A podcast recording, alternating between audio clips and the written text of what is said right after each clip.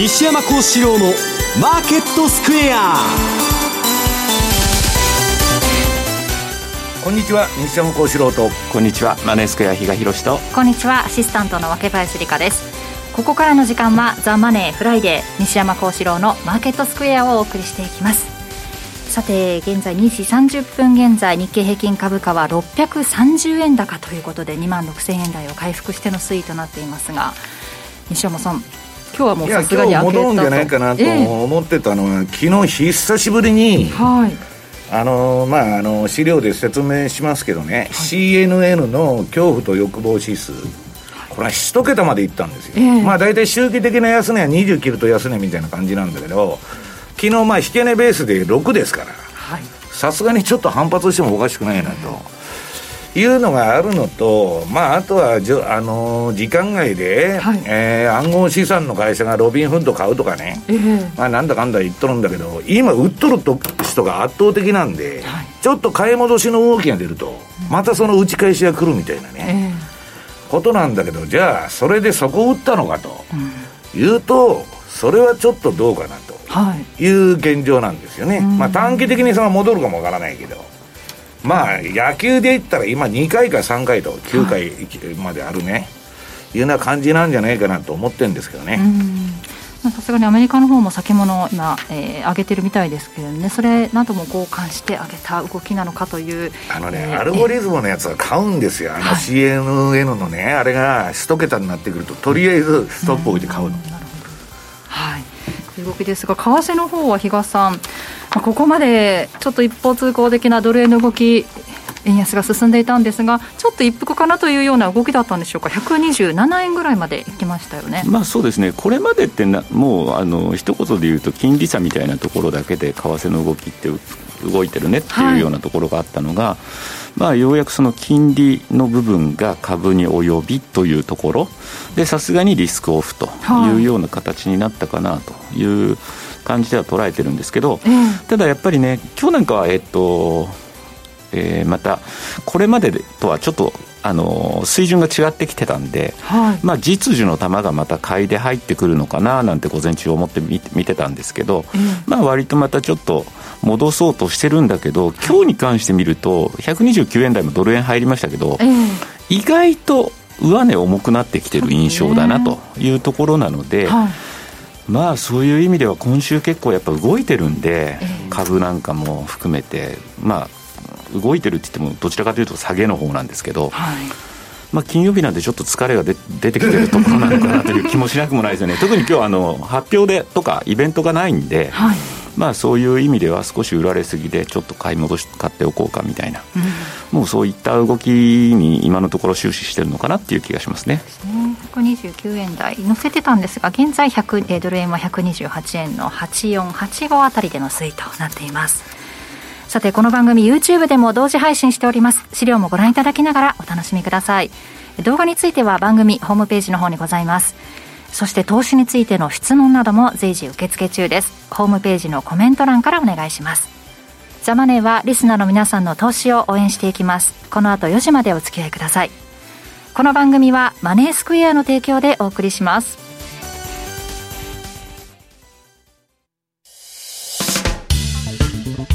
お聞きの放送はラジオ日経です。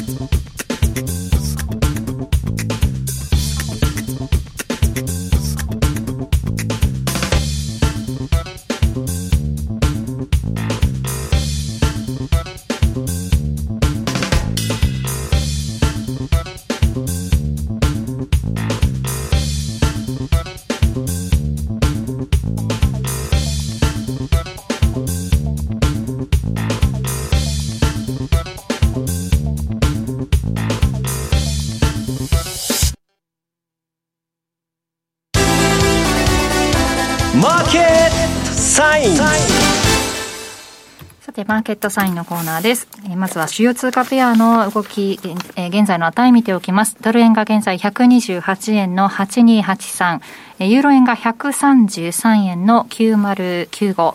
ユーロドルが1.03の、えー、9598あたりでの推移となっています。え、まずはかえー、今週の為替の振り返り、比嘉さん、お願いします、はい。えーまあ、先ほどもお伝えした通りで、ですね、まあ、ここのところはやはり世界中の中央銀行、ここの金融政策、まあ、金利引き上げどうなるというようなところで、ですね、まあ、その相場は動いているというような感じが続いてたんですが、まあ、そういう中にあって、ですね今週頭から確か株、ゴールデンウィーク明けって確か崩れましたよね。うん、で、まあ、その代表だったのがナスダックだったのかなというふうに思ってるわけなんですが、はい、えっと、2020年の3月コロナショックから去年の11月の高値、これのですね、もう半値押しを下回って昨日は取引を終えてると。いうようなところで、かなりやはり金利上昇に対する影響というのが株に及んできてるのかなと。で、ただですね、そうは言いながらも、これ、じゃあ、アメリカの株がすべてそうなのっていうと、ちょっと形状違ってたりするんですよね。だから、えっと、ナスダックのですね、冷やしの、まあ、ボリンジャーとか、えあの標準偏差なんかで見ると、まあ、綺麗な売りトレンドが出てるんですけど、S&P って実は、えー、2020年の3月から、えっと、今年の1月に高値つけてるんですけど、うん、そこのまだ38に水準にも到達していないんです。だから何が下げとるんやっていう感じなんだよね。だから、で、ニューヨークダウンも382まで下げてない。っていうようなところ。が一番わけわからん動きですよね。だからそう考えると、やはり金利のこれまで恩恵を受けてたナスダック、IT ハイテクと呼ばれる分野が多い、これが一番影響を受けてるよねという感じがしますので、まあそういう意味ではですよ。えっと、これ、じゃあここで止まるんだろうかどうなのかと。まあ、さ、あの、半年押しも昨日で下回ってるっていうのをさっき申し上げたんですが、はい、そうすると次のターゲットって618なんですよ。ええ、そうすると1万飛び290ぐらいまで、次のターゲット来てもおかしくないよねというようなところが、ちょっとやはり今後、株をちょっと見ていかないといけないんじゃないかなと。だからこれまでは金利だけを見て、なんとか説明してたねと。で、割と株もいいとこ取りをしてたね。金利が上がる。これ、景,、えーと、景気の正常化に向けての第一歩。みたいな感じで株株が下がってさ、不景気感が出てきたんじゃないの、うん、だその後だから金利もガンガン上げとるの、インフレで上げとるんだけど、これ不景気になるんじゃないのと。っていう懸念がようやく出始めたかなというところで、で何の打ち合わせもしてないんですけど、全く同じものを西山さんと見てたというのが、 Fear Greed Index ですよ、えー、同じのをちょうど持ってきてたと、さっきに西山さんの資料を見て、ああ、考えること一緒だななんてしみじみ一人で思ってたんですけど、まさに6。いいとこまで来たね。だから買っていいのかなっていうと、ちょっとこれ、さっきも申し上げた通り、ナスダックに関してはまだそういうわけにはいかないんじゃないかなという気がするので、もうしばらく、ちょっとその株でも多分米株でも皆さんニューヨークダウを見てる方もいれば SP500 を見てる方もいればナスダック。こちらを見て。でもしかしたらナスダックでですね結構個人投資家の方このところちょっと下がってきたことでやられてるんじゃないかっていう声もちょっと。やられてるどころじゃないですよ。後で説明しますけどね、うん、あのー、ナスダックもそうだし暗号資産も FX も今個人はめちゃくちゃな損抱えてる人が多いってブローカーがみんな言ってるんだから。なるほど。いや、だからそこで結局、ちょっとナスダックでやられの分を、今持ってる他のポジションで落として、そっちに移すとか、ちょっとそういう動きもね、ちょっと気になるな、個人の方の動きとしてはっていうのは、ちょっと思うところでした。だから全部買いになってたら、どっか一角崩れたら、全部売りになっちゃうんですよ。で、まあ、ドル円なんですけど、まあ、えー、131の3号ぐらいまで上がってたところがあったのかな、高値があったんですけど、まあそういった動きに、ちょっとリスクオフの動きに、今、えー、ちょっとえー、影響を受けてきているかなということで、昨日127円のミドル、50銭近辺までちょっと下がってたんですが、意外とそこからはまた、えー、戻りも早いような、そんな印象で見ておりました。まあ、典型的な調整相場ですよ、これ。ただね、まだこれね、115から131までやったというふうに思うと、うん、そう考えると、まだまだもう一段調整があっても何ら不思議がないなと。この程度調整があってね、25円とか割れちゃうと、今度はぶん投げになっちゃう私もだからそう、125ぐらいが一つちょっと、そのぐらいまで来てもらわないととぐらいには思ってるんですけど、意外と昨日も戻り早いなと思いながら、まあ、ちょっと見てましたと。なので、まあ、そういう意味では、えっ、ー、と、まあ、ドル円もようやくちょっと調整という調整が入るのかどうなのかは、一段を見ていく上には目先株の動きっていうところをちょっと注目していく必要があるんだろうなと。で、それ以外の通貨としてはですね、オーストラリアドル、ニュージーランドドル、OG9 ってやつですね。まあ、これまでちょっと、えー、OG 買いの方がですね、えー、かなり進む局面がありましたと。実は今週の火曜日、M2TV の方で戦略プラスという番組、あの、私たちの部署が持たせていただいているところで、なぜ今こうなってるのというところは、私の方が、動画の方でもお話をさせていただいて、もうアップされてますので、あえてちょっとこの場では申し上げません。なので、そちらを見ていただければなというふうに思いますし、あと、ユーロポンドですね。こちらもですね、えー、ユーロって軒並み売られてるのに、対円対ドルで売られてるのに、ポンドに対しては強かったねと。ポンドが弱すぎるんですよ。うん。で、多分これ、ポンドが弱い理由って、来年多分、あの、リセッションに陥るんじゃないかみたいな話がちょろっと出てたところに反応してるの世界中ね、比嘉さん、どこも一緒じゃないのと思うんです、そうなんです。たまたまそれがイギリスっていうふうにそういう彼ら中銀がすごい弱気なことばっか言っとるんでね、不景気になる、不景気になると。うんポンドばっかり売られてるんだけど、な世界中どこも一緒に決まってるじゃんね。そうなんです。だからね、あの、気をつけなきゃいけないのは、このところ、ユーロ絡みの通貨でよくあるなと思うんですけど、対円、対ドルでは例えば売りになってるけど、それ以外で、だから同じように、まあ、ユーロポンドもうちは割と戦略では売りで入ってはいるんですけど、ちょっと時に違った動きになる、そういう個々の材料に反応しやすくなるというようなところもあったりするかなと。いうふうに思うし、あとユーロ円なんかは、やはり、えっ、ー、と、ECB ももう利上げ、夏頃みたいなことを認めるような発言ありましたよね。ラガルドさんもそういうようなことを匂わせてきてたので、ここまでこう、ユーロ円なんかも割と売りでよかったんだけど、これ、ポンと反転する可能性も、時として想定した動きをしておかないと、ずっとこれ売りで持ってればいいんだって構えてるとちょっと怖いなというところがあるので。東も変な三尊みたいに見えるじゃん、ぼーっと見てるとさ。ユーロポンドですかまあそんな感じにも見見られない。そっちの前にちゃうとさ、俺まあ、そういったところでですね、ちょっとね、なかなかこう、個々の通貨に対しても動きが読みにくいような、ちょっとそんな相場付きにはなってきてるかなというところはあるんですが、まあ、そのあたりの部分もですね、きっちり今どういうところに注目していけばいいのかっていうところで、えっと、今、ようやくうちの方でもセミナーの方がですね、あの、復活して、はい。私が出るわけじゃないんですけれども、えっと、津田が出たり、八代が出たりというようなところ、あと宮田さんももちろん出てきますとい。うところがありますので、えー、市場調査課のですね、マーケットアウトロックセミナーというのが5月25日に開催される予定になっておりますので、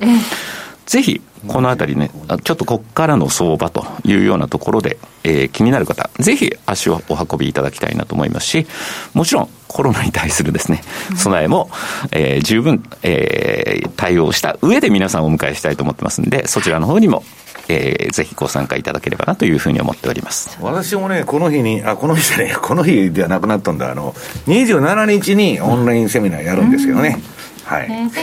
先月もねあの会場でのセミナー行われましたけれども今月5月25日の水曜日、えー、夕方6時から8時30分まで金融引き締め局面での株価、為替の見通しを徹底解説、そしてチャートでの、えー、チャートで組み立てるトラレピ戦略なんかも披露されるということですので、ぜひ、えー、お申し込みしてみてはいかがでしょうか。割と皆さんやっぱり、直接、講師とに質問をぶつけられるっていうところでは、非常にそういう、やっぱりあの、オンラインはいいんだけれども、うんうん、やっぱりライブがいいねっていうような声も頂戴してますんで、うん、結構始まる前から質問が来て、そのセミナーの中でお話しされるってこともあったみたいですね。うん、はい、ぜひお申し込みしてみてください。そして西山さんの方からは、アメリカ市場をちょっと点検していこうと。はい、えー、現状はいかがでしょうか？いやなんかもう変なニュースが結構出ててね、はい、これまで噂で聞いてたんですよ、いろいろあれはやばいだとか、これはどうだとか。はい、だけど、相場が上がってる時は一切出てこなかったニュースが、先週、今週あたりから吹き出してって、いろんなマーケットで暗号資産もそうだし、不動産市場もそうだし、おやっと出てきたかと、はい、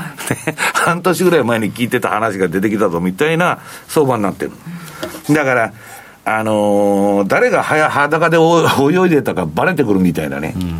あの、サビ 水位が下がって、いう相場になってるんじゃないかな。俺で、そもそもですね、こんなん議論するのも馬鹿らしいんですけど、1ページ、これいつでも言ってますように、中銀のね、総資産と、えー、っと、SP500 はもう完全に連動してるわけでしょ、は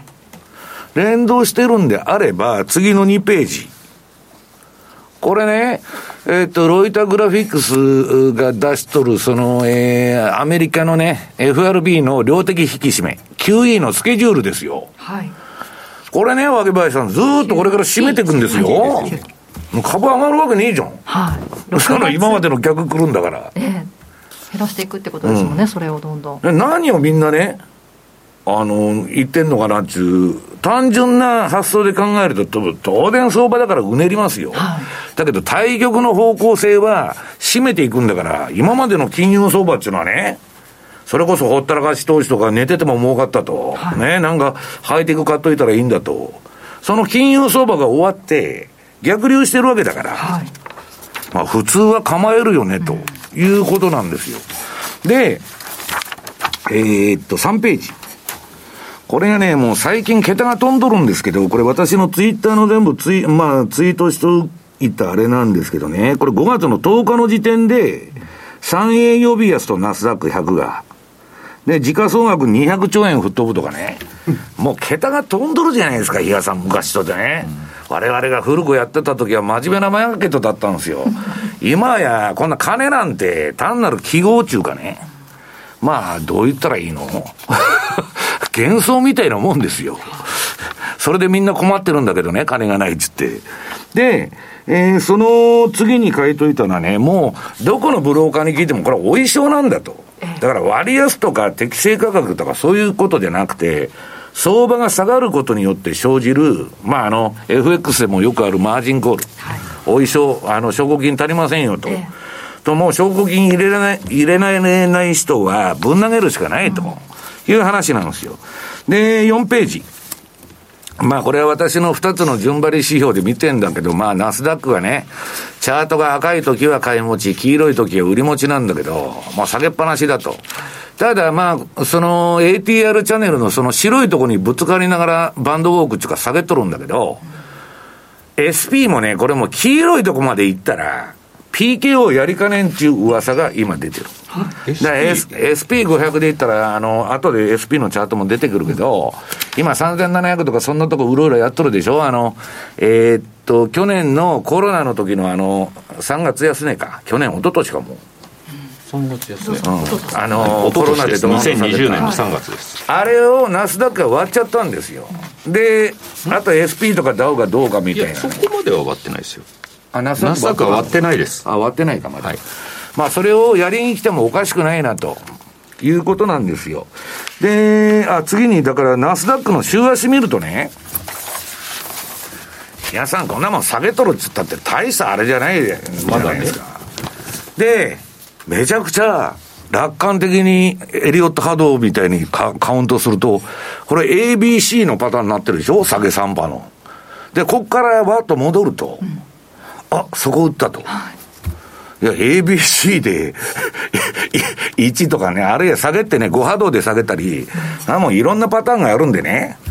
あの、私はね、ターゲットっていうのをよく言うじゃないですか。はい、どこまでどこまでと。あんなもん当たったことないんですから、全部それ打ちに来るんですから。で、今までね、腐るほど私のとこにもアメリカ株のレポートが来て、ここになったら止まるとか、そんな言葉が書いとるんですよ。はい、全部破られて落ちとるのがこのナナスダックの相場なんですよ。何のにもねえじゃないですか、そんな。えでは欲しいけども、ちょっとそういう相場じゃないと。うん、で、私のね、このあの、なんだっけ、これまあ週足だけど、私は赤くならないと買わないだけなんですよ。はい、別にいくら落ちようが、えっ、ー、と、いくらまで下がろうがね、上がろうが、そんなことは知ったことじゃないというやり方をしているわけですよ。で、えー、っとね、6ページ。これね、大して下げてないって言ってんだけど、そんなことはない、日嘉さん。大変なことになってる、どこも。で、えっと、このロビン・フッダーっていうのはね、まあ、あの、メディアにもう、あの、拍手喝采されて、証券革命だと。ね、個人が、ようやく株式市場の主役になったんだと。その革命だと何のことはね、個人のね、玉ヘッジファンドに流して、ね、それで金もらってですね、手数料タダで雇ったっていうビジネスモデルですよ。で、そのロビン・フッターが、まあ、ダメになってきたっていうかですね、あのー、まあ、まあ、カモにされちゃったわけですね。で、その隣にね、えー、デイトレーダー軍団、ミーム銘柄時代に、まあ、ミーム銘柄っていうのは、あの、バズるっちゅうやつですよ。あの、掲示板とかで話題になって、何倍になるとか。それで儲けたやつは、全部の金を失っとると。いう記事が、これ私が言ってるんじゃないんですよ。その、ブルンバーグに出とるわけですよ。デイトレの。で、今日、それでもロビンフッドを上げてる。えー、7ページ。これはね、さすがに、ここのあの、なんだっけ、ビットコインとか大暴落してますんでね。さすがに仮想通貨というか暗号資産でもう食えないと。業者がそれで。なぜなら、向こうの SEC が、めちゃくちゃきつい取り締まり言っとんですよ。で、あとはね、その、暗号資産に対してはすごく厳しいし、あとあの、なんだっけ、スパックとかあの、インチキ上場についてもこれから認めんぞみたいな感じになってきて。そうですね、うん、スパックはね。だから、飯が食えないから、暗号資産の会社はロビンフード買って株で食おうちゅう話になっとるわけですよ。これで、大口の買いを入れたと。はい、暗号資産の会社はね。で、今日、えー、これはリアルタイムに出てたのに、2%ほどさっきまで上げて、あ、じゃあ23%か。いやいや、時間、ああ23%ですよ、はいはい、まあ、あの下げまくっとるんでね、これね、初来の動きなんだけど、所詮8ドル56なんですね、だだけど、まあ、2ドル上がっただけでも大暴騰になっちゃうわけですよ、で、3割上がったとか言って、日本の市場で騒いとるんだけど、でもこれ、チャートで見ると、上がってるのって。いや、それもっともっと長いので見ると、全然判別がつかなくなっちゃうんで、で私は年初来の持ってきたわけですよ。虫眼鏡で見ないと分かんない。ねえ。えー、こういうことになってる銘柄が山ほどある、今。はい、で、その次に、これ私が言ってるんじゃないですよ、あの、8ページ。私はね、キャシーウッドさんをそこそこ尊敬してて、えー、ハイテクの女王と呼んどるのにですね、マーク・ファーバーはバブルの女王、キャシーウッドが運用するアークイノベーションファンドが、えー、年初来48%安、天井からまあ7割ほど下げとると。で、今も下げ続けてるわけですよ。はいで、これね、キャシーウッドっていう名前は書いてないんだけど、アークとか。日本で爆発的に売れてるんですよ。キャシーウッドさんのその投信は。これはもう水浸しですよね、だから。もう完全に上げた分行ってこいでしょとこれはね、ドローダウンちゅうんだけど、運用で。天井で買ったら死ぬほどやられるわけですよ。で、どこで買ったかが重要でしょ、はい、で、最初の大底で、上がる前の大底で買っとった人も今利益ほとんどなしですよ。ほぼ全員が損しとるという話になっちゃってる。まあだからちょっとそういう意味では、そのマージンコール相場っていうのもわかるんですよ。で、こういうものをね、担保に入れとる人も多いわけですから、その先物とかそんなんの。で、それ下がってるわけですからね、うん、また入れてくれでしょ。まあ、それ、まあ、マーク・ファーがバーが言っとんのはね、まあ、この SP とかダウのチャート見てると、そんなに下がっとるように見えないかもわかんないけど、実はめちゃくちゃやられてんだと。やられてる人もいるんだと。で、えー、とにかくファング株、ミーム株、ね、バズり銘柄、スパック、ユニコーン、アークイノベーション ETF のような、えー、今まで儲かった儲かったっつって、いう銘柄に投資してる人は、はい、まあ、めちゃくちゃにやられてるというのが今の現状なんですよ。だから、このね、えー、債券安、要するに金利上昇と株式のダブル安でね、巨大な富の崩壊が始まったと、えー、これ9ページね。あの、マーク・ファーバーがレポートでそのように言ってて、えー、なんかね、皮肉めいて、ウッディ・アレンがね、あの、えっと、卒業生に送る言葉っていうのを、今ね、人類は、史上かってない大きな岐路に立たされていると。で、ここで間違うと、地獄の道につながりますよと。だけど、FRB の連中はまたやらかすんじゃないかと。ね。さらにバブルの延命みたいなことをして余計にひどい反応が襲ってくるんじゃないかと。で、ここでね、株が下がって不景気感が出ると、また QE やる可能性がある、はい、で、それはいいんだけど、その後インフレどうなるんですかというね、よりひどいインフレに襲われる可能性があるということですね。まだ時間の、はい、じゃあ後半に持っていけますか？あいけますけど、どこまでやどこまでします？あまあいいです。あの、後半で、あの、米株コーナーに回しますわかりました。はい、じゃあこの後、3時の大引けの値などをお伝えするコーナーになりますので、一旦締めますね。トゥデイズマーケットでした。お聞きの放送は、ラジオ日経です。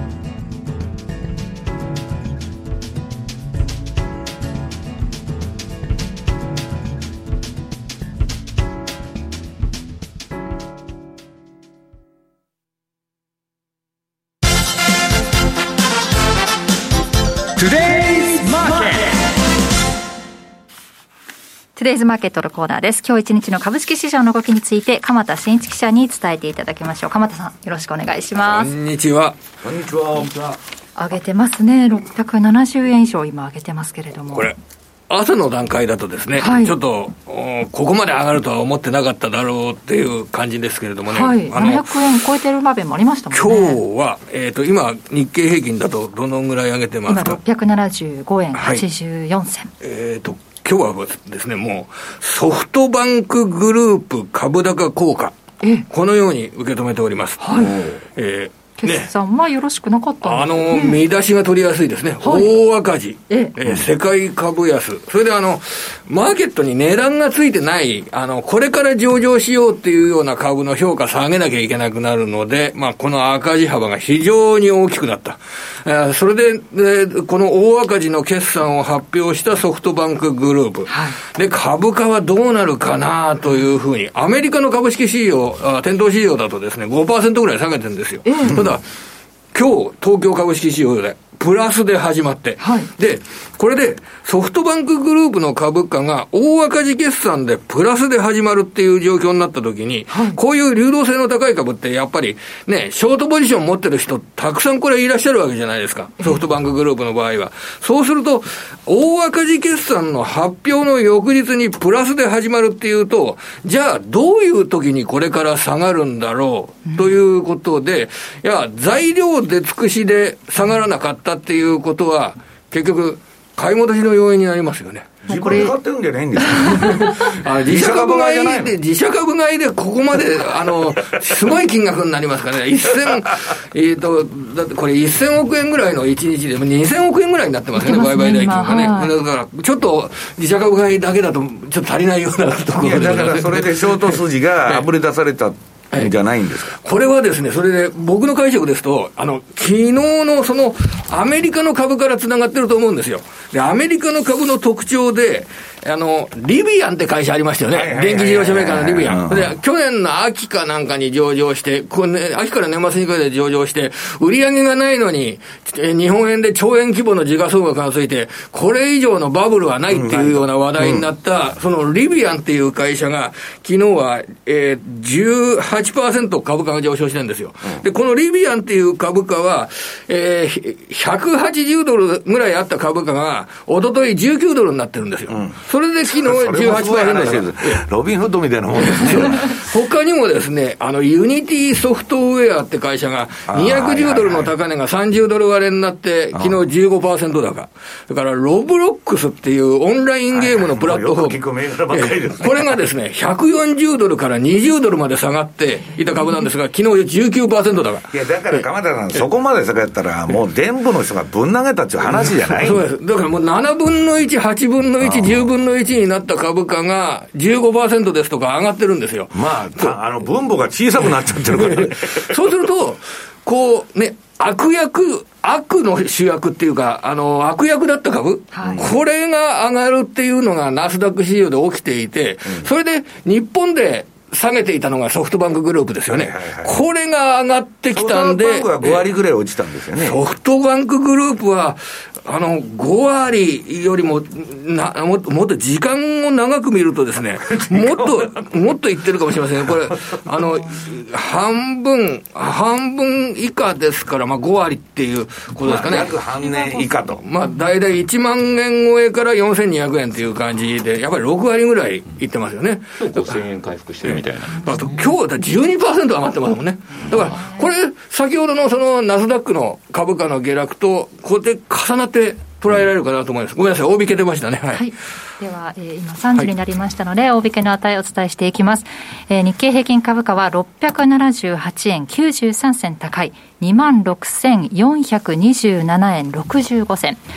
トピックスが35.02ポイントプラスの1864.20。そしてマザーズはプラス28.02で、えー、648.65。今日はプラス4.51%のということになっています。はいはい、うん、これで来週に向けて、とりあえず短期的にはですね、今日今晩もアメリカ市場だと、あのソフトバンクグループの株価の動き見ながら、うん、あ大きく下げた、5分の1になった、6分の1になったって株の買い戻し、うん、それから西山さんのお話で先ほど仮想通貨の話出てましたけどね、あの、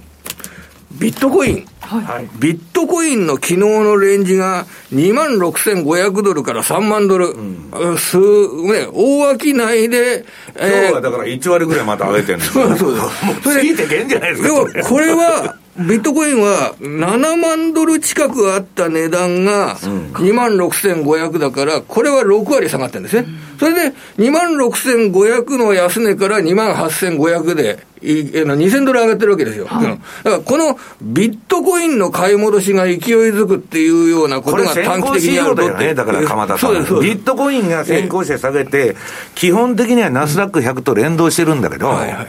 で、ビットコインが戻ると、そっちも戻ってくるみたいな、同じ人たちがやってんですよ。あ、そうなんですか。うん、それで、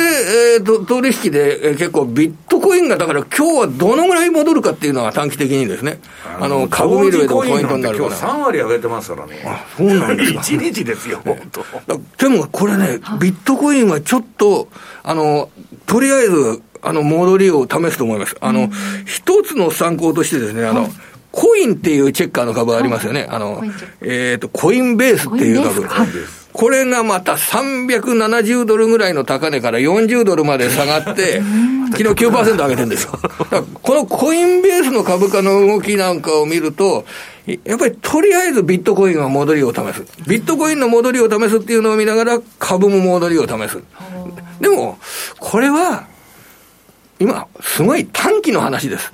はい、長期で、長期っていうか、まあ、何ヶ月かの単位で考えるのであれば、うん、今もう金融引き締めで、株はここまで売られてきたんだっていう、うん、そういったトレンド、はい、このトレンドっていうのは、今みたいな19だとか短期的な、あのー、8分の1まで下がったから今上がってるとか、そういうことで済む話じゃないですね、やっぱりね。あの、ちょっと長い時間で見ると、やっぱり冷静に考えなければいけないという。うんあの、ファンダメンタルズ、金利状況、これ冷静に考えなきゃいけないというようなことは、抑えておきたいなと思ってます。まあ、アメリカ、先物も上がってますし、さっきお話あったソフトバンクがね、日本で買われたということなどを中心に、はい、まあ、来週初めぐらいは、ちょっと戻すんじゃないかなという見方が。もう、あの、短期的な話ですね、今晩、それって来週始めというか、今晩どうなるかっていう、そういう種類の話になるのい。や、こんなね、1日に1割とかね、鎌田さん、2割とか動いたら、それでレバレッジかけていったら、どういう損益になってるんだって話でしょ。普通に考えると、 Sell in May の感じになって、6月から引き締め始まるんだったら、もう一段また下げてくるぐらいなイメージにはなりやすいのかなと。はい、あのー、自分のところでこうなったらいいなっていう感じが入ってるかもしれませんが、あえ要は、あの、量的金融引き締めが始まったところで、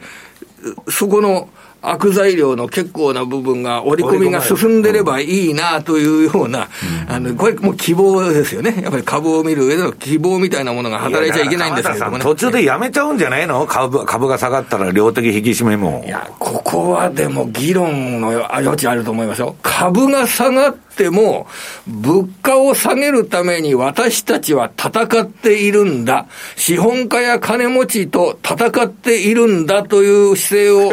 出した方が、選挙で勝てる。選挙で勝てる。そういや、だから、そんなことをね、ええ、選挙で勝つために政策やってたら世の中むちゃくちゃになるでしょ。だからアメリカの力が世の中、世界から落ちているということの表れなんじゃないですか。落ち目もいいとこじゃないですか、昔のアメリカから考えたらね。もうの責務ってね、まず、インフレをどうするっていうところ真面目に金融政策論じてるけどね、安倍さんは日銀は政府の子会社だって言ってるんだよ。本当。なんかそういうの出てましたね、今、足元だと、えー、金融政策とあの政治の動きっていったものがまさにあのくっついて同じ方向を向かうのが当然だと思われている部分があって、7月に参議院選挙だから、もっと景気のいい政策やらなだめじゃないですか。あのそれはやっぱりあのま、インフレ政策というか、あの今、苦しんでいる人たちのための、えー、アピールというんでしょうかね、そこが中心になるように思いますね。で、インフレ政策っていう、インフレの時っていうのは、経済対策を打つと、お金の量を増やす経済対策を打つと、インフレを進めるっていう形になってしまうんで、それで、あの、真水を出すとかっていう経済対策が打ちにくくなってるっていうのが今、各国の共通項ですね。あ、の、インフレになって MMT できなくなったと。ね、鎌田さん何やるの結局？はい。いや、何、政府は何やるんですか？政府はやっぱり貧しいとか困ってる人たちの対策というような形になるんですね。共産党みたいな政策をやっていくという。いや、これはもうあの政治としては、あのどこの党でもやはり困ってる方々ですとか、うん、あるいは安全な世の中にするためですとか、そしてあのロシア、ウクライナの問題を考えながら、そういったことが日本に起こったらどうなるんだっていうことを踏まえて、うん、要はあの農業関係の自給策を、エネルギーや食料の自給策を。それは農業に補助金ばらまいてもっとやれと。あの、そっちも近いかもしれませんけれども、やっぱり、あの、国の中で、えー、大豆を、の量、生産する量を増やすとか。ですか、今から。それは、それは、無理ですよ。いや、エネルギーは難しいですよけれども、その、少しずつでもやっぱり食料の自給といったものの、あの、舞台を整えるようなことは、政策として打ち出せるかと思いますよ。鎌田さん、その辺詳しいですからね、農業関係は。いやいや、そんなこともないです。あの、あの、でも、あの、名字が蒲田ですからね。あの、実家は、実家はもちろん農家ですよ。実家はもちろん農家です。あの、してほしいですよね。まあ、そんで、来週はどうなっていくかというお話がありましたけれども、まあ、日本は決算発表、まあ今日数の上ではピークを迎えたというところですが、まあ、3時以降発表されてます、決算。もう山のように決算発表がありますけど、あの、注目銘柄ありますか？住友科学っていう科学の大きい会社、はい、ある意味で、あの、今の世の中を象徴するような業績の見通しになってると思います。はい、4005です、ね。4005です。住友が今日は2円高571円で終えてますね、はい、これがまあね、先ほど言ってた農業に強い農薬の、まあ世界的メーカーとして知られてるのが住友化学ですけど、えー、と、新しい年度、はい、2023年3月期の業績見通し、売上3兆1000億円、これが13%ほど増えます。で、一方で営業利益、コア営業利益というのが実勢を表すんですが、これが2000億円、15%減ります。うん売上は12%、13%増える。えー、営業利益は15%近く減る。上半期については40%も営業利益が減る。これはまあ、今の、なんでそんな工作貧乏になってるんですか？原料高です、これ。原料高もうこれが今回の、あの、決算のポイントですよね。あの、化学品を作る上でも、あの、石油関係、ナフサ関係の川上商品が上がってるので、え化学会社結構現役。厳しいですね、それ。トヨタの1兆4500億円の、あの、資材費の上昇。それでトヨタは3割減益の見通し、営業利益、いや、2割減益です。ごめんなさい。3兆円が2兆4000億円に2割減益。これも、物の購入、原材料が上がるぞっていうことを象徴するような決算。ただこれ、チャンスはあると思います。あと6ヶ月後、3ヶ月後でも大丈夫かな。あの、価格が、原材料上がってますよね。はい、法人と法人のやってる仕事、そんなに原材料上がって、そのまま販売価格が上がらないってことは、いくら日本でもないですよ。これは。特に。値上げになるわけですね。そうです。特にこういった化学メーカーなどで、え増収だけど減益見通しを出して株価がネガティブな反応を出したような会社、これが、えー、販売価格への転嫁を進めて、6ヶ月後はもうちょっと利益が出るっていうような形で、えー、株価の、えー、チャンスが、あこれから先訪れるというようなこと、これは十分あり得ると思います。価格、そのあたり注目ということで、3時以降、まだね、決算発表されているところ、5時ぐらいまではね、続く。山ほどあります、今日は。あの史上最多というふうに、今回、暦がですね、休みが多すぎてですね、決算する時間がなかったんですけど、まあそのあたりも来週ね、はい、されてくるのかなというところなんですが、じゃあ来週見ていこうということですが、月曜日には中国、4月の工業生産高や小売売上高、えー、そしてその次の日17日火曜日には4月のアメリカの小売売上高と鉱工業生産設備稼働率なども発表されますね。もちろんこれ、中国、大注目ですね、えー、あの4月の段階だと PMI、特にサービス業の PMI が落っこってますから、はい、あの4月の小売売上高は、まあ、おそらく落ちてます、これ、はい、えー、その落ちてるっていうような状況が払われて、うん、えー、それでえー、例えばね、化粧品の資生堂ですとかね、はい、あの、ファーストリテイリングですとか、中国の、あの、消費状況と、うん、えー、株価動向の関連性があるような会社、これが中国の小売売上高が大きく落ちて、今日のソフトバンクグループみたいに、大赤字で株価上昇っていうようなことが起きましたよね。うん、これで中国の小売売上高が落っこって、それで中国の消費関連株が材料で尽くしというような、そんな捉え方ができるかどうか、もう来週早々にそれ発表されるわけですよね。はい、月曜日ですね。まあ、一つの注目点になると思います。で、鉱工業生産指数は、えー、中国の工業生産高はそんなに落ちてないぞっていうことになったら、いいなってことですけど、やっぱり落ちてます。うん、これ、ある企業が、あの、4月の月次の、あの、売上の目標に対して、中国の売上の目標っていうのは75%ぐらいだったんですって。売上が75%ぐらいにとどまって、受注が50%ぐらいにとどまるっていうような、そういう状況で、これは、やっぱり、あの、中国の生産についても影響がこれ出てますから、落ちなければ、工業生産高はですね、株高要因になります。阪神指数なんかも2か月ぶり安値だったり、減が売られてたりっていう状況ですが、はい、その中国の指数、月曜日に発表されると、あとは木曜日には5月のアメリカ・フィラデルフィア連銀製造業景況指数なん5月の指数も出てくるんですね。ね。月曜日に、えー、同じようなニューヨークの連銀があの製造業の景況指数を出しますから、ね、この5月に入ってからの、えー、製造業の直近のアンケート、景況アンケート調査ですね。はい、えこちらは、やっぱり早い、時期の早いデータですから、うん、あの、今の足元の経済状況、心理状況を見る上で大いに注目されますね。来週そのあたりで景況感ちょっと確かめていきたいなというところですね、はい、えー、ではここで売買代金など固まりましたのでお伝えしておきます、えー、プライム市場全体の売買高ですが、えー、16億4818万株。売買代金は3兆5923億飛び800万円。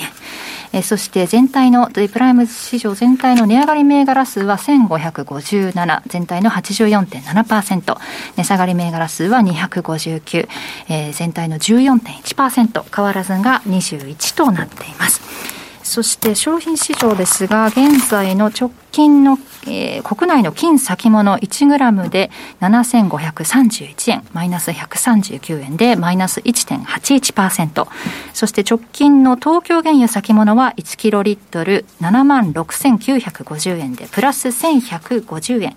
えー、プラス1.5%というところになっています。ということで、ここまで鎌田さんにお話伺いました。はい、どうもありがとうございました。ありがとうございました。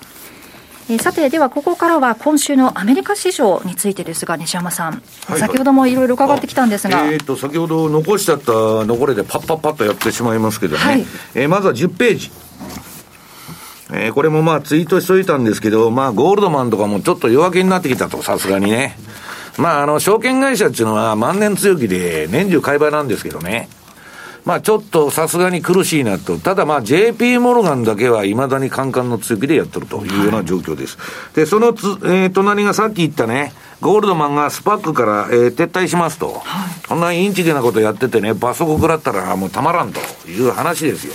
まあ何でもでっち上げてインチキばっかやってたのが、このバブルが崩壊してね、今のあの SEC のあの人が厳しいんで、まああのー、暗号資産とね、もうめった打ちにしてやるぞというようなあれなんで。で、まあ、短期的には鎌田さん言われてましたように、まあ11ページ、まあ比嘉さんも持ってきたね、これはまあちょっとやりすぎっていうか、売られすぎ、マージンコールでもうみんながぶん投げて、えー、っと、6まで来ちゃったと。さすがに一桁っていうのはね、今まで何回もあったんだ、何回かあった、あの2018年のクリスマスから始まってコロナの時とかね、めったにないんですよ、一桁いくって。だから上がるんです。下がったもん上がるんだから。だから相場っていうのほっといたらいいのに余計な PKO とかするからね、えー、いつまで経っても上がらないと。いうことで、んで、その12ページ。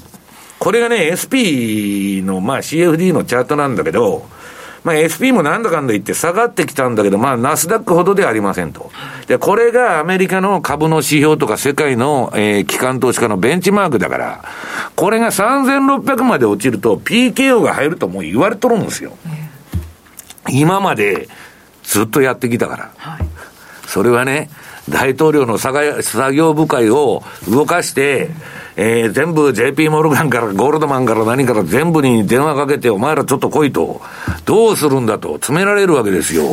ね。買えと。いうことで、そういう動きが出てもおかしくないと。で、13ページ。これはね、私はまあ、鎌田さんが言ってましたように、仮想通貨見てたらいいんだと、こいつが先行なんですよ。ナスダック100と、その、今、あの、暗号資産ですね。これが市場を先導しとると。で、最初に下げて、最初に立ち直るみたいな、先行指標になってんで、ただね、めちゃくちゃ下げた。ちょっとこれはいたんだなと、顧客から何からね、相当な、まあ、あの、損が出てるで、仮想通貨っていうか暗号資産に反対しとる人が、次のバーチャートのツイート、まあ、あの、バフェットもおるし、マンガーもおるしね。まあ、その SEC のあの、人もおるし、パウエル、あ、パウエルまで入ってんだけど、まあ、イエレンもいるか。けしからんと。国家に歯向かってね、勝手に通貨なんか発行するなバカ野郎という人たちが、あるいはね、まあバフェットとかはこんなことをやったらむちゃくちゃになるとかね。まあ、マンガンが特に厳しい警鐘を鳴らしてんだけど、それでまあちょっと、それが現実化しちゃったと。去年からわーわー言っとったんですけど。で、まあ私は仮想通、あのデジタル資産だとかね、暗号資産がいいとか悪いとか、そんなことは全然、あのー、思ってないんだけど、悪いとも思ってないんだけど、14ページ。まあなんかややこしいね。通貨が山ほど出てるじゃないですか、もう数えきれないほど。で、そういう中で、えー、その、ルナチューね、暗号資産のね、えー、と、連動する上場投信が、99%安とほぼ無価値になっちゃったわけ。はいで、これでまた損すると、比嘉さんじゃねえけど、これで損したんで他で埋めんならんから、こっちも売っちゃえみたいな、負の連鎖が始まる。ここまで下がったら、その前からもうやばいでしょ。でね、まあ暗号資産つってみんな馬鹿にしてるんだけど、これ1日で、あ1日でね、この、えっ、と、何日だっけ、これ、26兆円吹き飛んどるんですよ。時価総額が。いや、桁がね、比嘉さん、昔と変わったなと。だから、本当の価値ってどこにあるんだろうなっていう。いや、だから、それは仮想的な富のあれなんですよ。リアライズとしない限りあれだし、リアライズとして現金持っても、例えば円が紙くずになるってこともある。ね、中央銀行がね、無限に MMT つっていくらでも臨転機回してするやと借金はいいことだと、やっとるんですよ。そんな現金いつまででも価値があると思ってる方がね、おかしいってことになってくるの、そのうち。で、えー、それはともかく、で、ロシアと中国だけですよ、ま、ま、ま、まともなのは、あの、商品バスケットとか、金本位制に戻ろうとしてるでしょ、彼らは。だからルーブルが大暴騰してるわけですよ。ね。臨転機いくらでも回してね、これから100兆でも200兆でも1000兆でもね、もっとすれと。そんなことね、あの、可能なら、誰も苦労しませんと。いうね。まあ、マルクス主義の看板の掛け替えですわ。で、それはいいんですけど、15ページ。これまたテラ中ね、えー、これも暗号資産がおかしくなって、まあ何もかもが崩壊したと。一瞬にして全てが、自分の信じていたものが、一瞬にして失われるっていう時代に入っとるんです。法律の一文が変わるとかね、急に流れが変わるとかね、規制されてダメになったとか。で、その、孫さんは苦しんでて、まあ、あの、手元現金をね、とにかく熱く積むって言ってましたわ。だからこれはまあ、日本のバフェットとは言ってんですけど、投資先が全部ね、まああのえー、破壊的イノベーションの会社ばっかりですから、まあちょっとキャシーウッドと連動しちゃうと。これまだ時間あるのかな？これで、えっ、と、株価の動きを今週の米国株ということで見とくと、17ページ。これはアマゾン、アップル、アマゾン、マイクロソフト、ネットフリックスの日足なんですけど、まあ、この超優良銘柄と言われるね、今まではファングとかガーファムとかこれ買っといたらね、寝てたら儲かったんですよ。2013年からずっと。いや、やられたと。何が起こってんのか若い人たちは下げ相場って何にも知らないから、びっくりしとるっつうんですよ。で、えー、次の18ページ。まあ、イーロンもまたね、SEC に呼び出されるとかなんとか、あの、不穏な話になっとんですけど、ツイッターの買収でね、届け出を怠ったとか言って、えー、その、テスラとかね、その隣ホームデ、ホームデポ。まあ、この辺もね、まあ、なんだかんだ言って下げてると。で、割としっかりしてるのが、その、その隣のジョンソンジョンソンとか P&G ですね。まあ、いわゆる成長株じゃなくて、バリュー株と言われるものは、さほど、まあ、比較感の問題ですけども、成長株に、えー、比べると下げてないと。だけど、こんなもんね、また揺り戻しが来て、今度は下げすぎた成長株が上がると、バリューって売られちゃうんですよ。だから、振りながら下げていく相場だから、すごい難しい。ということですね。はい。じゃあ、ここまでアメリカ市場の見方について伺っていきました。トゥデイズマーケットでした。お聞きの放送は、ラジオ日経です。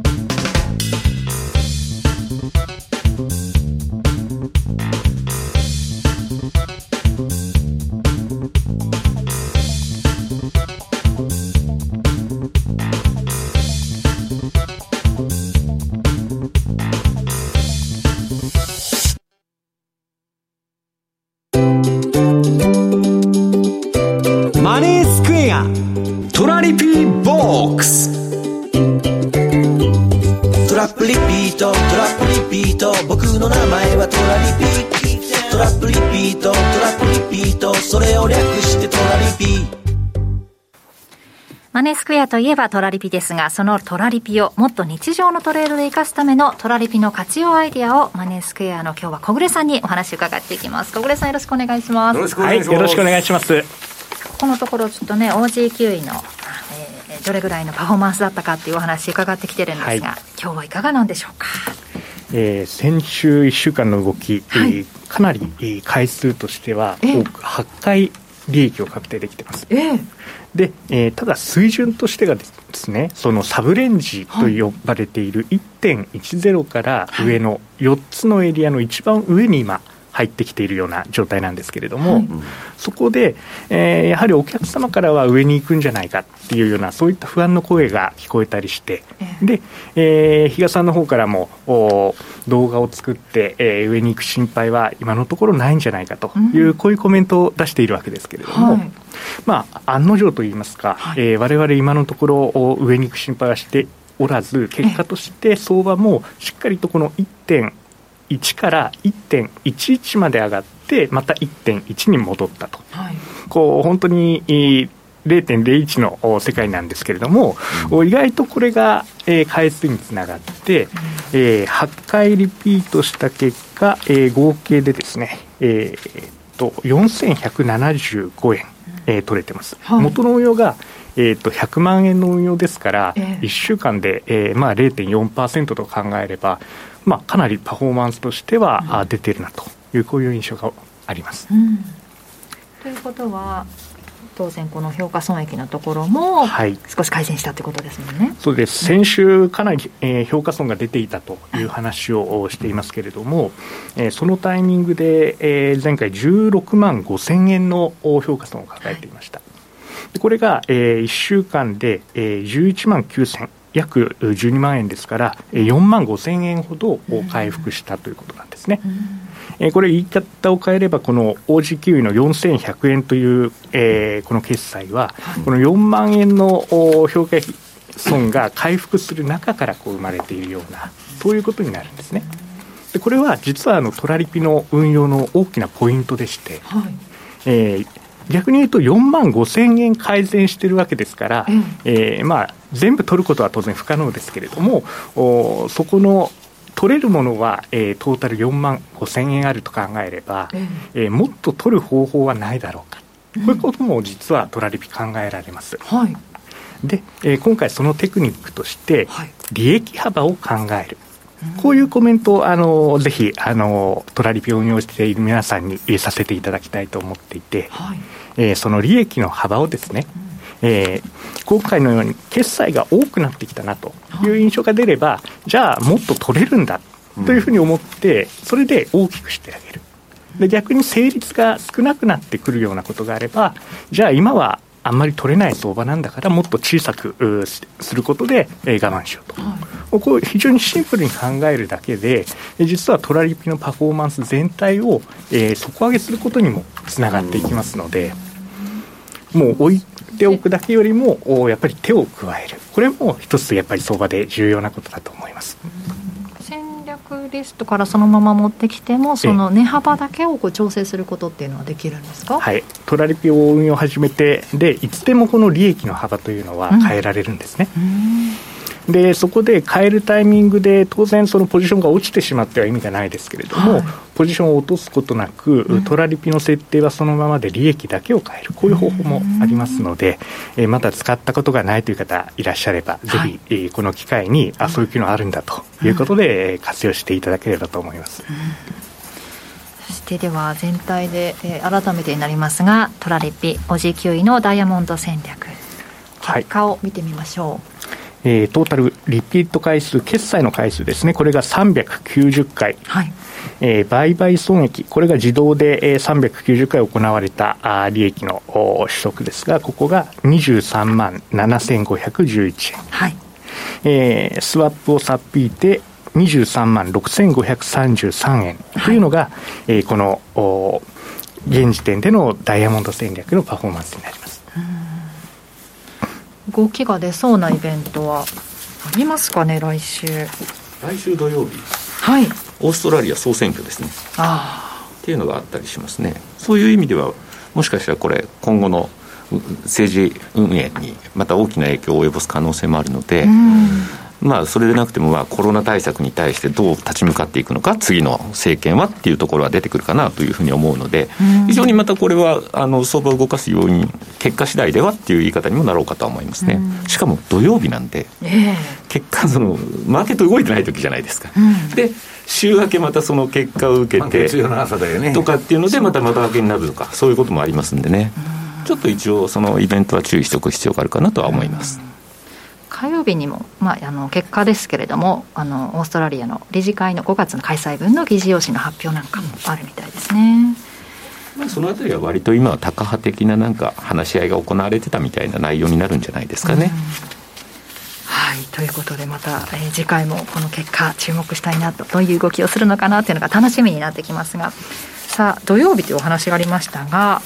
もう一つお知らせがあるんですよね。はい、えー、こちらの土曜日は来週ではなくて明日ですね。あ、そうかそうかそうか。全然違いますからね。そうかそうか。来週の土曜日が選挙なんですね。はい。はい。えー、でこれで明日が、えー、別の土曜日だということで何の日かというと、はい、マネースクエアに新しい通貨ペア米ドルカナダドルの通貨ペアが、えー、新たに追加されて、はい、えー、トラリピももちろんこれで、えー、運用できるようになります、ね、14日リリースだけど取引できるのは来週の月曜日からと。そうです、はい、ただ注文を入れておけば当然トラリピは注文は入るんだもんそうです、うん、10時から。はい、まあ日曜日ぐらいからで思ってた方がいいかもしれないですね、やっぱシステムの入れ替えなんで、そこはバッファー見といてもらった方が、気をもんで、まだじゃんってなると、かえってあの精神衛生上良くないんでそれだったら日曜日ぐらいの朝に見ていただくとかっていう方がいいかなと。じゃあ明日システムメンテナンスが明けたら注文することができるんだよということで、はい、一応リリースは明日ということなんですよね。でまあ、先日から、はい、当社のお客様に対して、え情報の配信が始まっていますけれども、お明日以降、それがさらに本格化していくような形で、うん、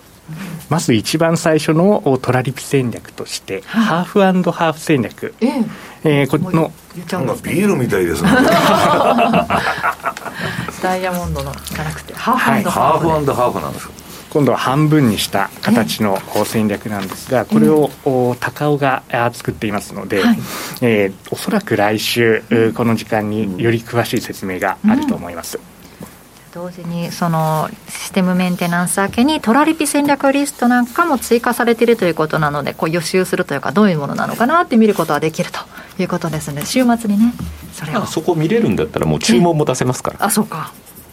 注文しておくこともできるしどんなものかなとまた来週あの高尾さんにねいろいろ伺ってから、えー、入ってみるというのもいいかもしれませんがドルカナダがいよいよ登場ということで、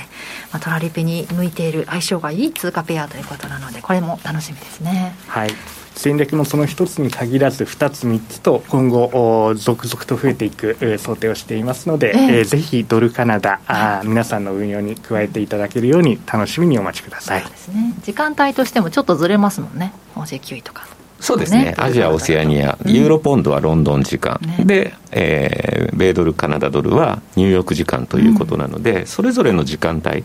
それぞれのまあ主要マーケットのところでちゃんと動くような通貨ペアという言い方にもなるかもしれないですね。うんそれにそれぞれ国が多いということは、やっぱり、えー、そのイベントの数も多いということですから、はい、えー、違うタイミングでこうしっかり収益が上がるみたいな、そんな特徴も期待できたりします。中なんかちょっと楽しみが増えるという感じもしますけど、ね、一つだけだとどうしてもね、そ、ね、それが動かないと、ちょっとどうなのって思うところ、それがまあアジア時間、ロンドン時間、ニューヨークで分かれてると、どこかしらで何かが働いてくれるっていうところにもつながるかなとは思いますね。はいそういう意味でも期待したいなと思います。小暮さんどうも今日はありがとうございました、はい、ありがとうございました。以上トラリピボックスでした。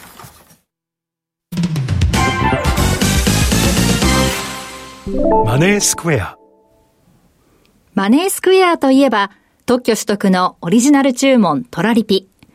来たる2022年10月創業20周年を迎えるマネースクエア。これまで資産運用としての FX を掲げ様々なマーケット情報の提供や新しいサービスの提供を行ってきました。昨年5月には通貨ペアユーロポンドを導入。そしてこの2022年5月、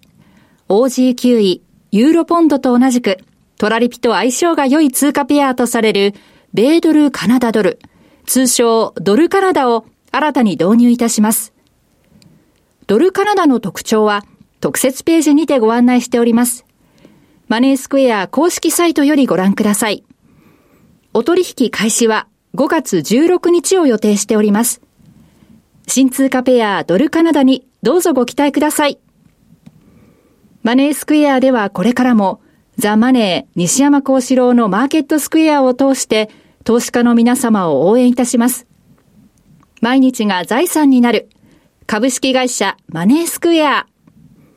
金融商品取引業関東財務局長、金賞番号第2797号。当社の取扱い商品は、投資元本以上の損失が生じる恐れがあります。契約締結前交付書面をよくご理解された上でお取引ください。お聞きの放送は、ラジオ日経です。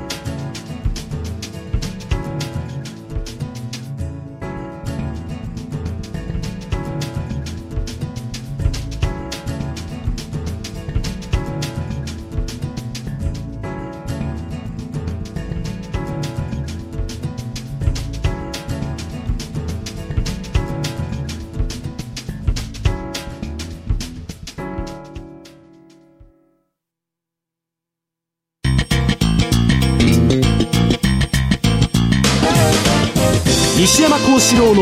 マーケットスクエアさて、このコーナーではマーケットの見方について西山さんにいろいろな角度で教えていただきます。今日のテーマ、証拠金債務から見る今後の見通し。はい。まあ、あの、先ほどの鎌田さんの話じゃないんですけど、まあ、短期的にはね、売られすぎだからリバウンドするかもわからないけど、要するに下げ相場っていうのはそんな簡単には終わらないんですよ。13年上げとんですから。2ヶ月や3ヶ月でね、いや、そう終わるわけがない。常識的に考えて。で、それでもウォール街は買いや買いやと、絶好の会話ですと言っとるわけですよ。で、それはいいんだけど、19ページ。これはね、マージンデッドっていうのは何かってまあ、証拠金債務、証拠金取引というのは、レバレッジ1倍現金でやってんじゃなくて、担保入れて、要するに、借金で相場張ってるってことですから。で、その、あれが笑うほど増えちゃったと。なんじゃこの増え方はと。で、これね、えー、っと、ウォルフストリートコムっていうとこのデータなんだけど、この2020年3月、このコロナの時から、えー、金をですね、ばらまき倒したと。はい、まあ、世帯によってはね、各種給付金いろんなもんもらって、年間まあ500万も600万も700万も金が入ってきたと。当然働きませんよね。それが今の雇用統計ですよ。アホらしくて働いてられるかと時給1000円でね。寝てて去年700万円儲かったのに、日本でもね、えー、っと、いろんなその給付だとかなんだとかやってんだけど、えー、6000万円タダで借りられますとかね。まあそういうものでバブっちゃうわけですよ。で、事業で借りてるのに相場やっとるっちゅう人もおるわけですよ。だから、金っちゅうのは、その名前が書いてあるわけじゃないから、何に使われるかわからんと。で、とにかく、このコロナからのコロナバブルですね、いわゆる。これでマージンデッド、証拠金の負債、債務がね、うなぎ登るになっちゃった。で、この WTF って何ですかって言われるんですけど、これは放送禁止用語なんで言えないと。で、そこで天井打ったわけですよ。はい、で、今、だーっと下がってきとる。だけど、下がってきとるっつったって高すぎるだろうと。でね、えー、っとね、まあ、ミルトン・フリードマンと同じくらい有名なね、ジョン・ケネス・ガルブレースっていう人がいるんですよ。これはあの、さっきのあの、えー、の、マネースケアの話じゃないけど、カナダ。カナダ人の経済学者で、まあ、ハーバード大学の名誉教授ということなんですけど、まあ、身長2メートルぐらいあって、あの、ボルカーもでかいんですけどね、ボルカールールのあの、元 FRB 議長。まあ、非常に大きな人なんですけど、えー、今97歳なのかな、すごい元気です。え、まだなくなってないんだなと。で、そのガルブレースがね、はい、この人、1929年の大暴落マニアなんですよ。で、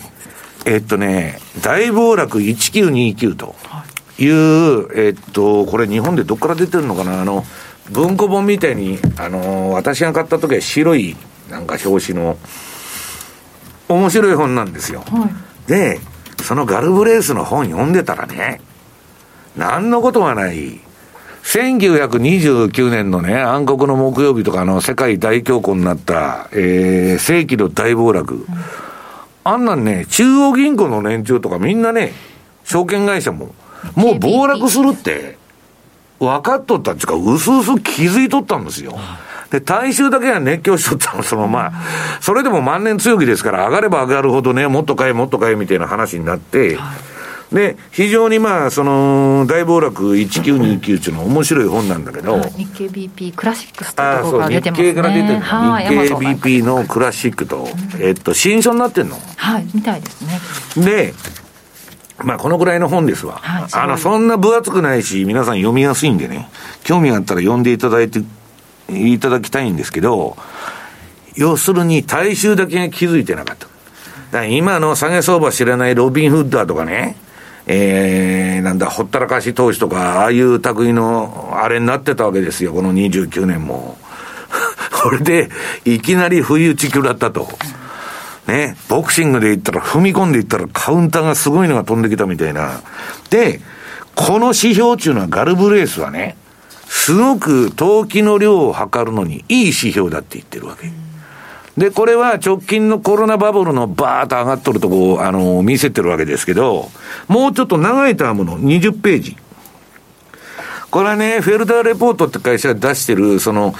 えー、GDP 比の証拠金債務。まあ、アメリカのね、えー、みんながあの借金してどんだけ株やら何やらやっとるかという指標なんだけど、まあ、それを投機量指数と、まあ、4ドル、日本語に直すとまあそういうことになるんだけど、これね、かって一番あの黄色い枠で囲んどるのが、その証拠金債務が天井打って借金が下がっとんですけど、まあ2000年とか2008年とかね、えー、なんだ、2000これ18年か。あの、全部黄色く囲ってて、今2000この22年4つ目の証拠金債務のでっかい折り返しなんじゃないかと。2018年はインフレになってなかったんで、えー、PKO で止めたんですね。無理やりあのー、相場を押し上げて、まあ戻したんですけど、今回はインフレなんでね、さっきの鎌田さんの話じゃないけど、本当にできるんかいと。で、あるいはこれで株だけ上げてもね、アメリカの民主党は選挙に勝てないぞと。ね、ガソリンスタンドにあのバイデンのシールが貼ってあるんですから、このガソリン高騰は私がやりましたと。いや、その通りじゃないですか。で、まあ何でもね、ものには限度があって、やりすぎると、サイドエフェクトっつってね、副作用が襲ってきますと。で、13年もそれやっとるんですから、国家管理で、その株の押し上げを。それはちょっと後遺症が出るだろうと。で、21ページ。これね、小さい字なんだけど、若林さん読んでくれるかな？あの、はい、これがね、レーダリオがバブルを測定するのに、6つの指標を作っとるの。はい。で、その1から2、1、2、3、4、5、6、6つの指標をちょっと読んでくれる、それ。6からいきますね。価格上昇にかけるために行われた多くの先買い、投機的買い、必要以上の在庫を契約した先買いなどが6。5、購入資金が負債で賄われている割合が高いこと。4、幅広い強気心理。えー、3、市場が大きく上昇したため、ホットマーケットと認識され、引き寄せられた新規の経験の浅いバイヤーが多くいる。えー、そして2、持続可能な状況。余力の限界によりその成長を維持することができないのに、市況サイクルの後半に過去の収益成長率を、なんていうんですか、外差しして、投資を続けること。うん、そして、1ですね、1。うん伝統的な価値尺度、例えば資産の存続期間中のそのキャッシュフローの現在価値を取り、その金利と比較することによって、に比べて、価格が高いこと。うん、これツイッターに載せたんでね、はい、もう老眼の人が見えないような文字になっちゃってるんだけど、あの、ツイート見たらまあわかるんですけど、はい、その6つの指標をね、えー、っと、その右側で、えー、っと、レーダー利用が分析して、はい、もうね、バブル株という、さっきあの、鎌田さんがいろいろ8分の1になったとか半年になったとか、いろんなあの、私もよく聞いてる銘柄ですよ。お前今何買ってるんだって言ったら、ああいう銘柄ばっかり言っとった若いやつは。で、それはね、もうバブルでなくなってるんですよ。それは半値とかね、8掛けとか大暴落すでにしてるんですから、もう3分の1はバブル株のもう下げまくって、バブルでないんだけど、じゃあバブルじゃないから適正価格だから買いましょうという話になりますかと言ったらね、相場っていうのは、あの今バブルでなくなったんですよ。一部のまあバブル株って言われてたやつも。だけど、22ページ。これはね、マネースクエアさんのレポートにも書いたんですけど、あのえー、レーダー利用が出すと、1900、要するに29年の暴落とかね、1990年代の暴落のパターン。それ真ん中。で、一番下が今の状況なんだけど、これね、証拠金債務。さっきの、えー、ガルブレースが言っとった、マージンデッドと呼ばれる、その証拠金債務がね、どのようにバブルの崩壊につながっていくか言ったかっていう図なんだけど、はい、まあこんなもんね、詳しいことやっとると1時間ほど喋らんならんのだけど、一番下見たらね、まだ落ち方が甘いじゃないですか。かっての、その20年代はちょっと一部データがないから赤い線とかないんだけど、で、まだね、野球で言ったら、まあ9回あるわけじゃないですか、1回から9回まで。まだね、バブルの下げ相場のね、まあ野球で言ったら2回か3回。その程度の機関しかやっとらんと。で、結論はね、要するにそこが分かればいいんだけど、そこで、あの、大底っていうか、ボトムで買えば儲かるんだから、それはライフサイクル上にすごい買い場が来るかも分からないんだけど、そのダリオが言ってることで重要なことはね、えっと、私はまあ書いたんだけど、唯一の問題は指標が、あ、市場がそこを打つまでの時間どのくらいかかるのかと。はいで、ダリオンが言っとんのは1929年のバブルは2年。2年つっても大暴落してますから、ものすごい値幅いくんですよ。で、日本だって、90年から92年ぐらいまでの下げ方ってもうめちゃくちゃな下げ方じゃないですか。で、えー、90年代のハイテクバブル、もうナスダックが5000から2000まで一気に落ちちゃったから、これは1年。要するに相場っちは皆さん、その、価格で調整するか、時間で調整するかだから、だけど少なくとも1年ぐらい下げるんだという話になっとるわけですよ。で、そのダリオは、そのいろんな指標を出しとる中でね、えっと、6つの指標の中で、その購入資金を高レバレッジで調達しいないかという、そのバブルゲージですね、23ページ。で、今の市場はみんな現金でね、株でも現物で取引する人にね、みんな、えー、っと CFD とか信用取引とかね、全部レバレッジがかかってるわけですよ。と2割落ちたら、3、3、えー、っと、3倍のレバレッジかかってたら60%やられるんですよ。だからみんな飛んじゃうわけ。で、このね、うん、レバレッジをかけた買いは買いの下支えを弱くし、下降局面では強制的な売りにさらされやすくなると。要するに、相場中の皆さん、お金がなくなったらゲームオーバーで、証拠金飛んじゃったら、もうポジションも、も、あの、勝手にもう切られちゃうわけだから、まあ、強制的に決済されると、市場から追い出されるって私は言ってるんですけどね。で、今、このレバレッジの解消がね、これ先週ダリオが出したわけだから、50%タイルつっとるんですよ。まあ、半分ぐらいのとこで、まあ、レバレッジのピークから、まあ、ピークがこれ今回は80超えぐらいまでいったんだけど、落ちてきて、だけどね、90年代のバブル見ると、このレバレッジのあれ、限りなくゼロに近づいとるじゃないですか。はい、それ全部総投げになっちゃうんだから。しかもどんどんどんでどんどん下げてると。だから、この絶好の買い場は絶好の売り場かもわからんっていうのはね、そのバブルの途上で、それこそあの、落ちてきたナイフ掴んじゃうようなことにもうなりかねないから、もうそれはそれは慎重に、そうするとね、全部失っていいお金だけ投入するしかないんですよ、こういう詐欺機関は。もし買おうと思ったら。で、もう一つはね、これはその証拠金債務とかね、オプションのポジションとか、そんなん、あの、集めて計測しとるんですけど、このレバレッジを。えー、24ページ。このね、何回もこの番組で言ってます、あの、世界の債務、デリバティブ、えー、えー、名積立債務の合計が2300兆ドルあると。ね、全部借金ですよ、これ。日本だってそうじゃないですか。負債と資産と両方膨らましとるだけですから、それ経済成長と言えるのかと。で、この借金がね、一たび金利上がると、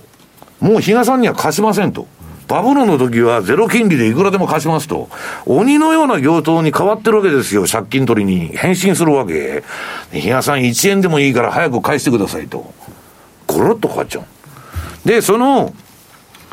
こんなね、アホみたいな借金ができたのは、この中央銀行が現金は臨転機を回せばタダだということで、えー、MMT ですね、現代貨幣理論政策をやってたと。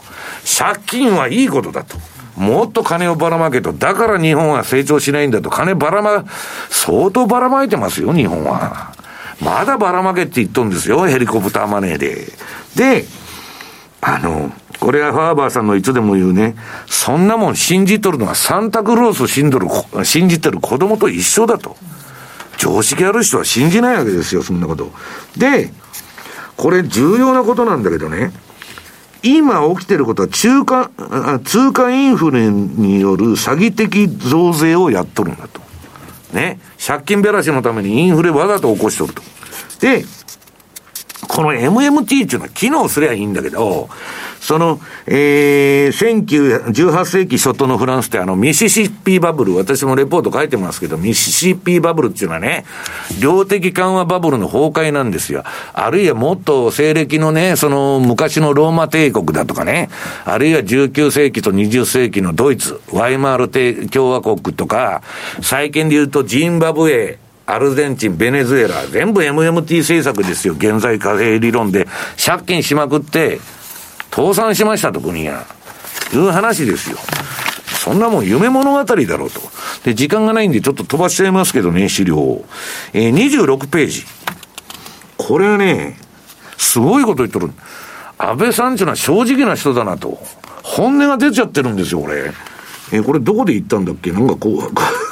公園で行ったのか、どこで行ったのか知らないけど。日銀は政府の子会社ってやつですね。そう。日銀は政府の子会社なんですよ、皆さん。で、どんだけ借金しても大丈夫だと。で、償還が来たら借り換えりゃいいじゃねえかと。借り換え金利が100%になってたらどうすんだっていう話です。まあ、そういうことをずっとやってきたと。で、そのツケが今回ってきてるだけなんですよ。で、27ページ。その為替の話をちょっとしないといけないんで、これね、一番右がドル円の、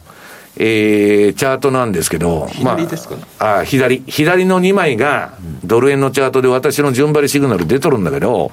標準偏差と ADX がもう垂れちゃってるでしょ、はい、典型的な調整相場なんですよ。だから、私が言いたいのは、えー、ドル円が上がらない限り、クロス円も上がらないってことですよ。基本的には。で、クロス円っていうのは割と株の影響を受けちゃうんで、うん、株の上げ下げで、あの、下がった時はまた上がりにくいと。で、ユーロはね、これだらだらだらだら、あの下げてて、これちょっと今ね、売りトレンド相場になっちゃってる、また強烈な。で、えー、一番右の最弱通貨がポンド。これ、比嘉さん、どんだけ下げとるんやんちゅうことね。で、今、世界の最強通貨で若あの若林さん、何か分かりますか？もうドル？うん。え？ドル？ドルじゃないですよ、ルーブルなんですよ。一番上がったのは。うん。最強通貨はルーブルですよ、その金本位制の。金ガス本位制のね、ルーブルが、それは、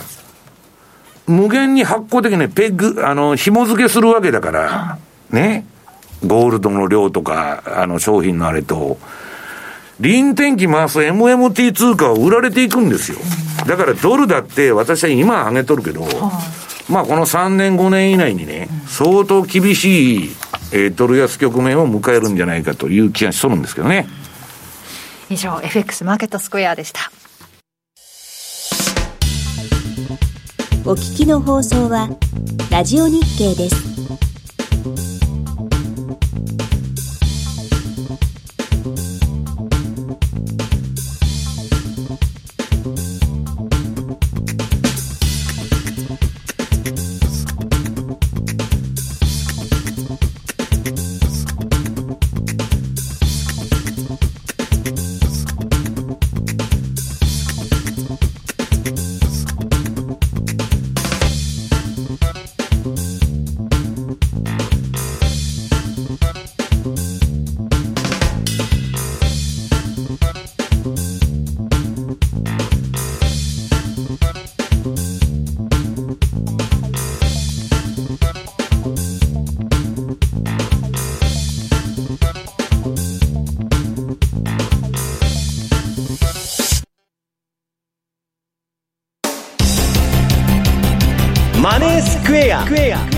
投資戦略。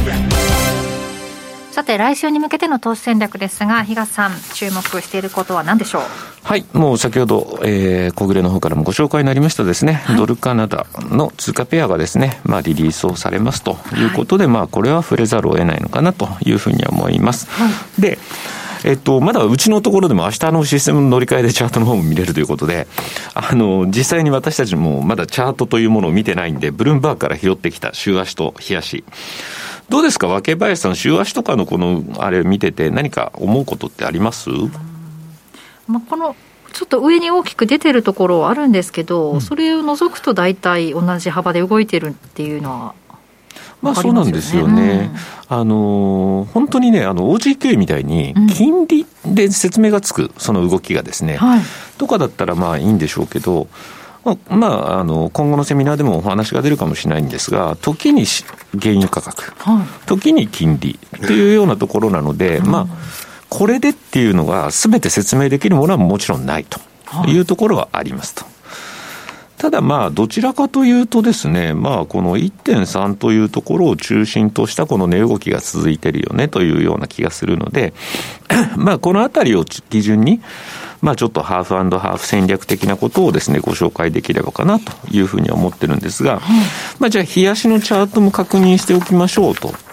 いうところで見ると、まあ、えらく標準偏差。上がってる。そう。だから。チャート強いよ、日さん。そうなんですよ。今はだからドルが買われてる冷やしのチャートなんですけど、で、えっとね、一つこの通貨のもう一あの特徴と言えるのが、一、うん、日の値動きは割とありそうなんです。あの、過去のそのデータから見ても、えー、OG 位であるとか、ユーロポンドに比べても値動きは大きい。うん、1日のね。っていうところがあるので、まあそういう意味では、利益幅をまあ、ちゃんと ATR なりで計算した上で、しっかり取っていける通貨ペアにはなりうるんだろうなというようなところがあって。アメリカとカナダって陸続きでなんか違いがあるんですか？いや、だからね、逆にだからそれが動かないようになっちゃうかも。まあ、だけどカナダは資源通貨だからさ。そう、今107ドルぐらいまで来てる。でも今ドルが買われてると。まあ、アメリカも言ってしまえば原油。まあ、シェール持ってるからあれなんですけど。まあ、これはだからちょっと金利の面が今、作用しているのかなというふうにも思いながらも、まあ、あの、ただですね、あの、そういう意味では先ほどもちらっと言いました。アジア時間で OG9 位、まあ、ロンドン時間でユーロポンド、えー、ニューヨーク時間でドルカナダというようなところ。だから、オーストラリア、ニュージーランドもこれ、隣同士の国。はい、で、まあ、イギリスはちょっと海挟んでますけど、まあ、ユーロ圏とはもう、向かい合わせのところ。で、まあ、今回、北米大陸の、えー、アメリカとカナダがまた行く続きというようなところ、これで一つ、あの、それぞれの時間帯でトラリピがワークできれば、一つ面白い戦略になってくるのかなというふうに思ってるので、えっ、ー、と、まあ、えー、今後、こういった部分のセミナーに関しても随時やっていく予定にはしてますので、ドルカナダについて。ドルカナダ、えっと、ちょっと先なんですけど、はい、6月の3日のところではもうドルカナダ、はい、そこのお話ができるかと思います。曜日ですね。はい。で、えっと、高尾の方がそのあたりの話、はい、あとは、えー、市場調査課の社というのがですね、資源振興国通貨、の方の担当になってますんで、まあ、そういう意味では、八代の方がまたそういった部分をあの説明してくれる機会もあろうかなというふうに思いますんで、はい、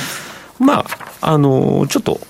新たにこういうのあの少しまず資金をやってみて、うん、いきなりドンとやるっていうわけではなくて、少しずつまずやってみて、動きっていうのを確認して、そこで、あ、面白いなと思ったら、またそこを資金厚くするというような形で、まずはやられてみてはいかがかなというふうに思っております。その癖なんかも見れるかもしれないですね。ドルカナダ手元の端末で現在1.3014から19あたりでの推移となっています。来週リリースということで、ぜひ注目してみてください。以上マネースクエア FX 投資戦略でした。さて番組そろそろお別れの時間です。今日ここまでのお相手は西山幸四郎とマネースクエア比嘉宏と若林理香でした。さよなら。